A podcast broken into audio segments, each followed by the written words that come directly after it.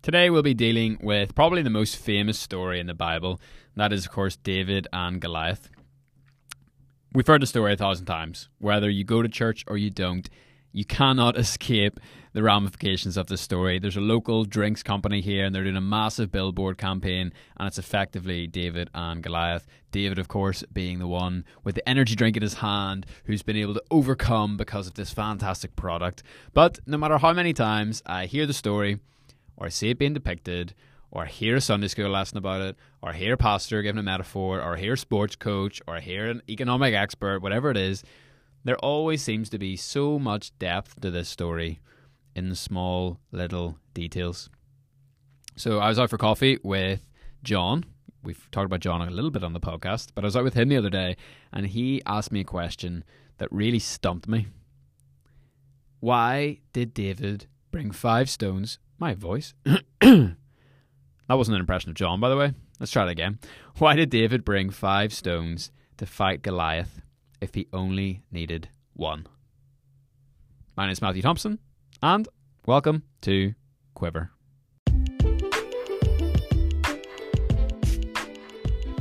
Hello, hello, hello. Thank you very much for checking out this podcast. What is this podcast? Well, it's called Quiver, and it is a devotional podcast designed for people who want to learn more about God, learn more about the Bible, and spend a little bit of time, seven minutes to be precise, in prayer every time that they listen. You may have just stumbled upon this podcast. You're like, who the heck is this Northern Irish guy? Is this podcast for me? Well, who is this podcast for? Aside from the obvious generic sort of, well, this podcast for everybody. Really specifically, it is for people who realistically are commuting, people who like to listen to podcasts whenever they're working out, and people who want to go on a bit of a journey. People who want to follow along with someone who isn't afraid to be honest, isn't afraid to be open and be vulnerable, and kind of follow along and listen in and even be a part of the searching for solutions to whatever it is I'm going through at any given time. Whatever battle it is I'm fighting, whatever questions I'm trying to answer, I try to make this as open and interactive as possible and kind of demystify the whole Christian experience. Try to demystify what it means to be a Christian, what it means to walk with God, what it means to hear from God's voice, what it means to pray, and all that sort of stuff. But alas, we're going to start, as we usually do, with our daily reading and I hope you guys really enjoy it. Thank you very much for checking out this episode, and thank you very much for spending this time with me. Here we go. Alrighty, so First Samuel chapter 17, verses 32 to 40 will set you the scene. It's not going to be the full story, but it'll definitely give you what it is you need to know for this episode. Kicking off in verse 32, and this is David speaking. Don't worry about this Philistine, David told Saul. I'll go and fight him. Don't be ridiculous, Saul replied. There's no way you can fight this Philistine and possibly win. You're only a boy. He's been a man of war since his youth. But David persisted. I've been taking care of my father's sheep and goats, he said. When a lion or a bear came to steal a lamb from the flock, I go after it with a club and rescue the lamb from its mouth. If the animal turns on me, I catch it by the jaw and club it to death. I've done this to both lions and bears, and I'll do it to this pagan Philistine too, for he has defied the armies of the living God. The Lord who rescued me from the claws of the lion and the bear will surely rescue me from this Philistine. Saul finally consented. All right, go ahead, he said and may the Lord be with you. Then Saul gave David his own armour, a bronze helmet, and a coat of mail. David put it on, strapped the sword over it, and took a step or two to see what it looked like, for he'd never worn such things before. I can't go in this, he protested to Saul. I'm not used to them. So David took them off again. He picked up five smooth stones from a stream and put them into his shepherd's bag. Then, armed only with his shepherd's staff and sling, he started across the valley to fight the Philistine.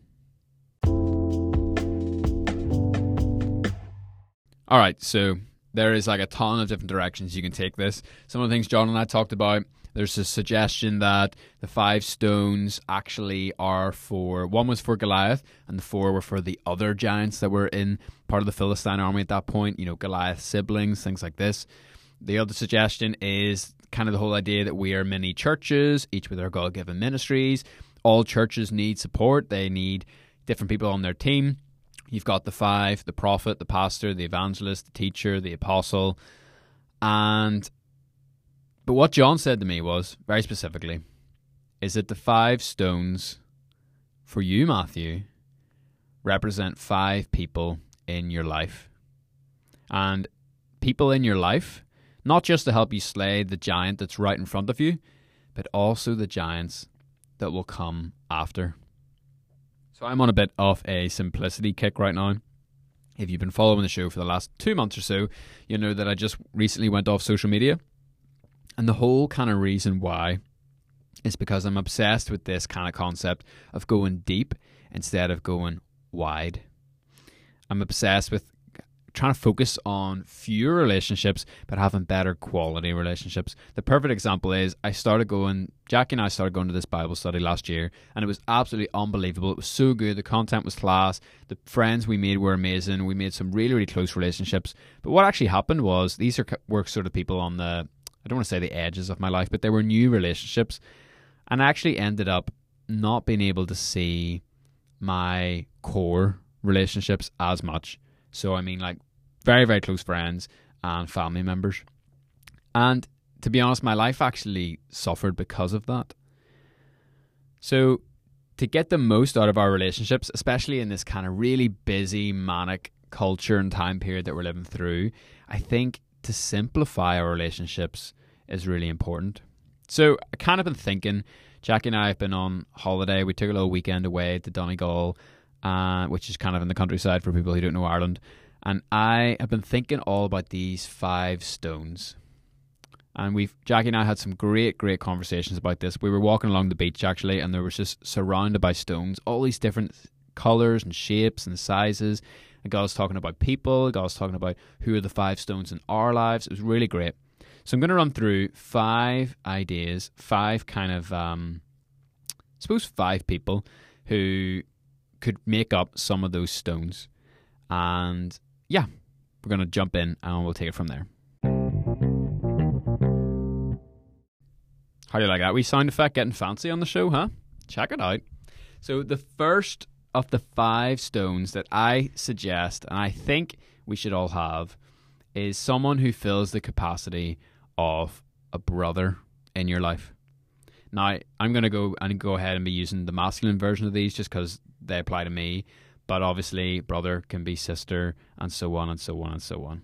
So, who is a brother in your life? Well, I think that they're someone who should be very similar to yourself, someone who is high energy, someone who's got big dreams, and someone who pushes you forward. I would also kind of throw out a wee caveat that they should be sort of the same age as you. I'm not being prescriptive about that. Obviously, you know, there's different levels of maturity and different levels of life and all that sort of stuff. But it's really someone who you're on the same level with. Someone who you're walking side by side along the journey with. That road to Emmaus sort of did our hearts not burn within us sort of character. The people who you, the person that you can go to and talk to for hours and hours and hours and hours and hours about life, and you, all of a sudden you're like, oh my goodness, are you struggling with that as well? I can't believe it. Me too. They're your Me Too people. And a good example of this in the Bible, I suppose, would be Jonathan and David's relationship. So, first stone, I think we should all have to have a well equipped sling, to have a well diverse quiver, for lack of a better term. I think we all need a sibling relationship in our lives. So number two is that father figure. You need a dad, right? And what is kind of the purpose of this parental figure? Well, they are someone who can really challenge you. There's someone who can protect you. Someone to actually hold you back. So while your sibling might be like, yeah, do it, do it, do it, do it, go, go, go, go, go.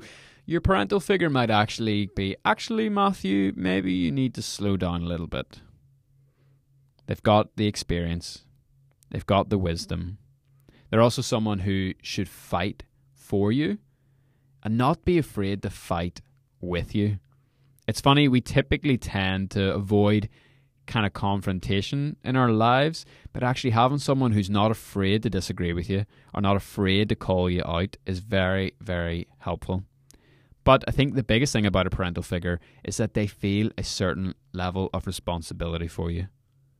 And if that's there, I think it's really, really powerful. And to have someone who's actually deeply committed to you, someone who actually takes ownership might not be the right word, but someone who cares for your well being and is not just trying to get something out of you, but they actually are looking to steer you along a journey that will lead to your benefit above everything else.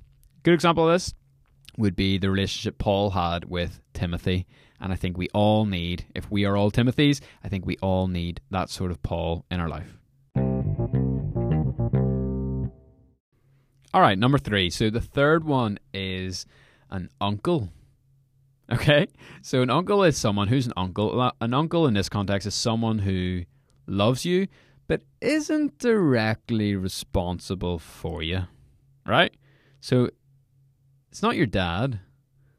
Your uncle maybe be a little more lenient, maybe a little bit more of a friendship than a power dynamic relationship. I think there's lots of fun to be had with an uncle relationship.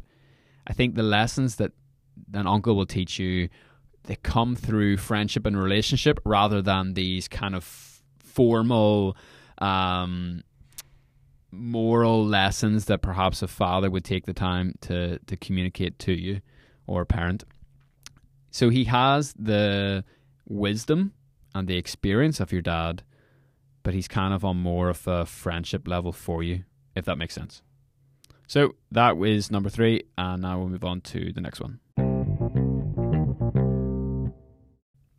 Whoops, should have said. Good example of an uncle relationship. It's kind of a tough one in the Bible. If you come up with something better, let me know. But I imagine the relationship that Aaron had with Joshua, so as in Aaron as in Moses' brother, I imagine that to be the kind of closest thing to like an uncle relationship, as in Moses was kind of formally mentoring Joshua, leading him up to be the next leader. Whereas I feel like him and Joshua and Aaron would have had a bit more of a casual relationship.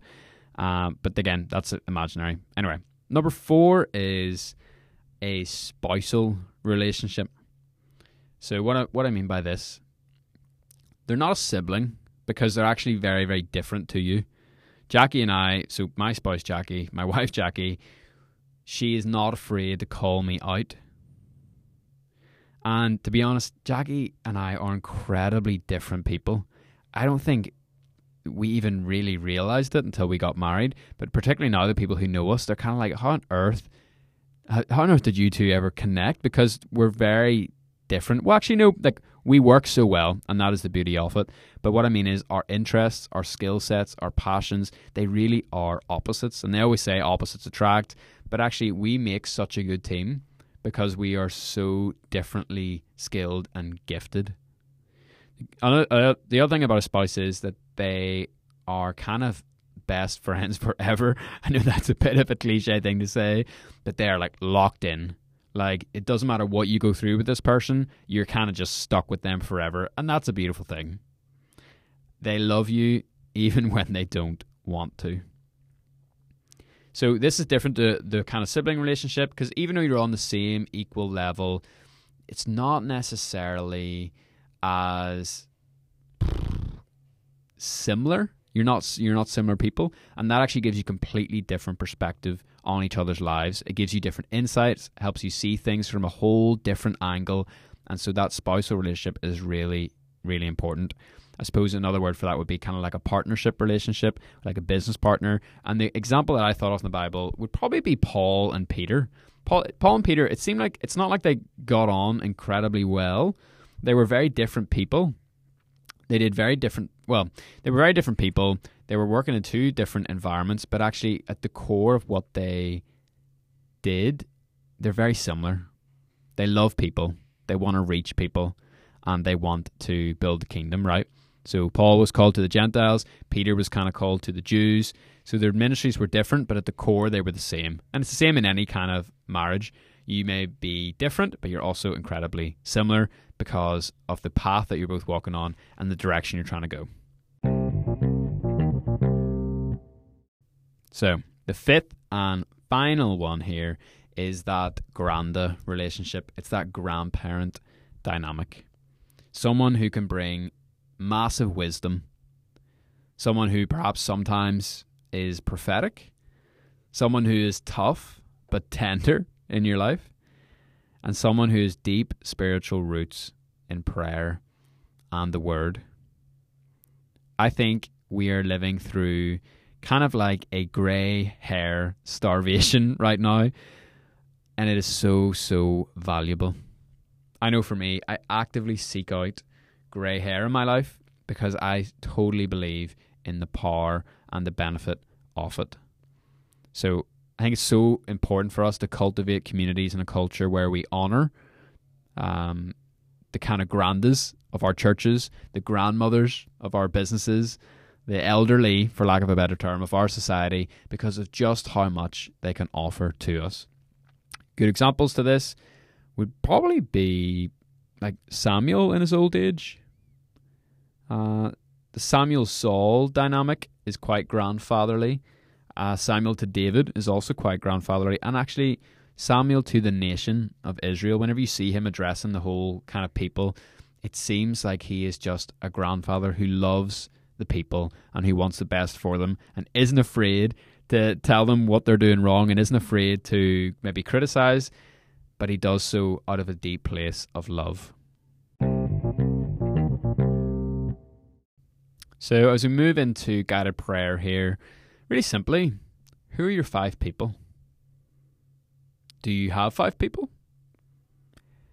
How can you invest in those five people more? How can you see them more? And if you're having empty seats around your five person table, well, let's ask God to kind of bring those people into our lives to show us if they're already in our lives. And let's go out and actually actively pursue these people. Let's actively try to form a relationship. Let's make sure that we're adding value to their lives as well. You know, we say the prayer and then we be the prayer because don't forget, we there's there's seats in other people's lives that God's calling us to do, and not all the time will those people be in our five. A really important thing in the whole kind of crux of these five people is that this isn't like I'm not talking about like ministry or evangelism here. I'm talking like five people who f- will fill you up, who energize you, who keep you on track, and who kind of keep you going in the right direction and will help you do so for potentially the rest of your life. So that's it. Some ideas. Big thanks to John for turning me on to this. And I hope that it was of some benefit to you. And I hope that this time of prayer here is really worthwhile and beneficial for you.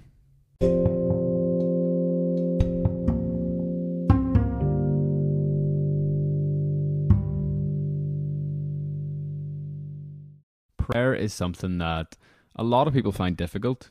I know for me, it's been something that I've always found kind of mysterious and confusing, but it really doesn't have to be.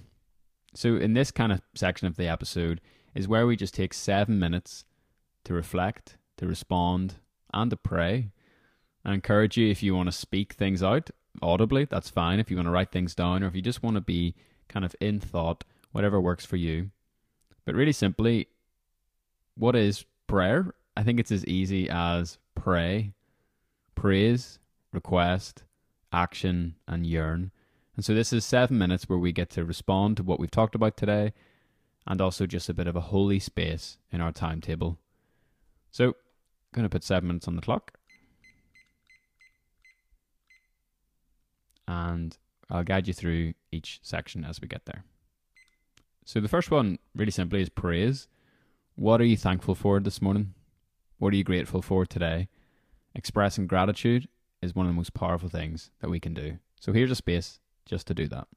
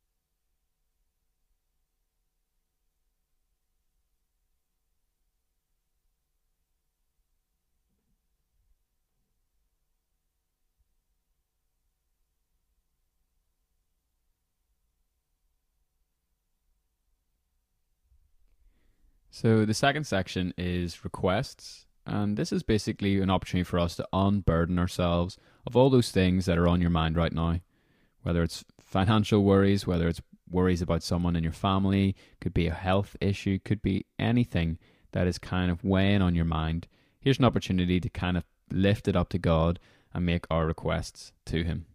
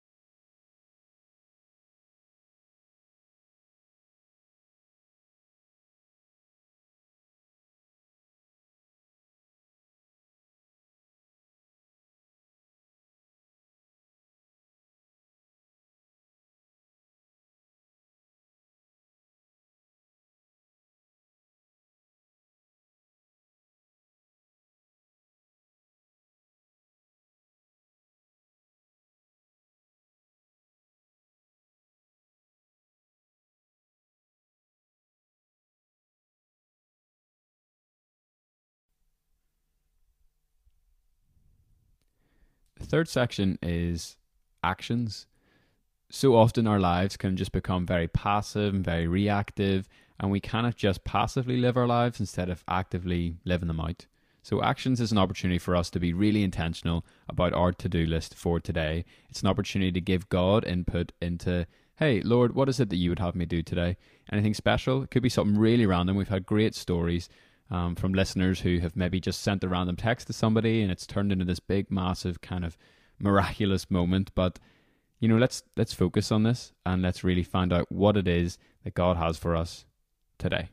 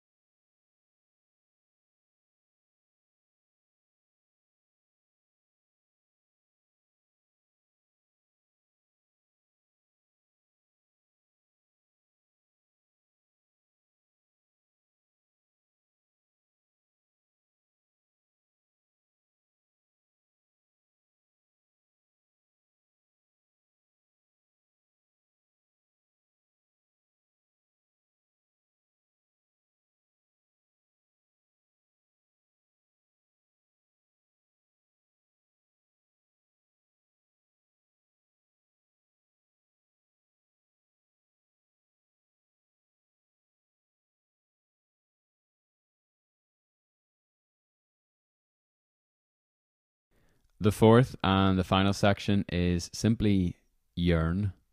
What is it that our hearts are yearning for today? Is it a word of encouragement?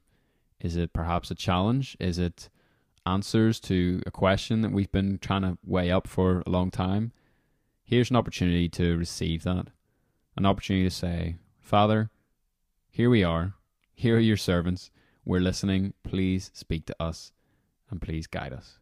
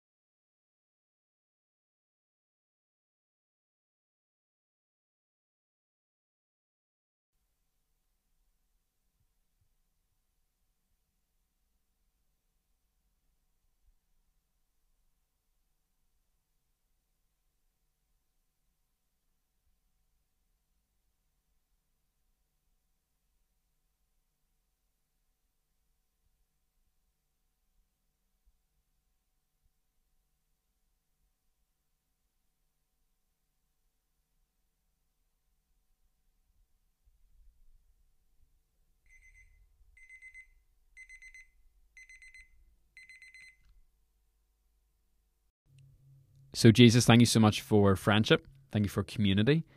Thank you for the body of Christ. thank you for the fact that actually we get to walk life out with lots of other people. And Lord, I pray that you help us to surround ourselves by the right people. Lord, I pray that we don't feel pressured to have hundreds and hundreds and hundreds of friends, but Lord, I pray that we have deep, quality, lifelong relationships that challenge us, that inspire us, that energize us, and that help us live and pursue really the life that you would have for us. Help us to be better friends. Help us to have diversity in our friendship group, that we're not just surrounding ourselves by people who tell us what we want to hear. And I just pray that actually you will really deepen the roots in our lives when it comes to relationships. So, Father, for people who feel like they don't have five people, Lord, I just pray that you will change that, that you'll fill those seats up.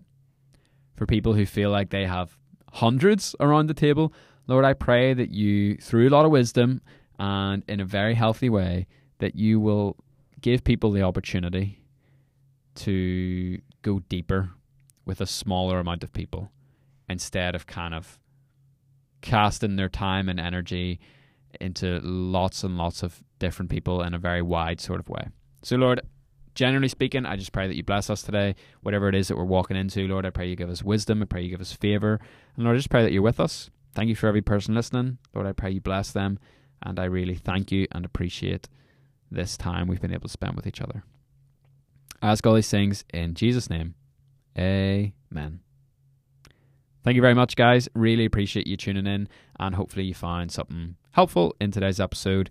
I'm looking forward to sharing the next one with you. If you'd like to reach out, if you'd like to say hello, if you would like to leave a question for the show, go ahead, shoot a wee voice message via the Anchor app, or email address is matthewtbelfast at gmail.com. Thanks very much for listening, and have a great day. Seriously, have a great one. Bye bye.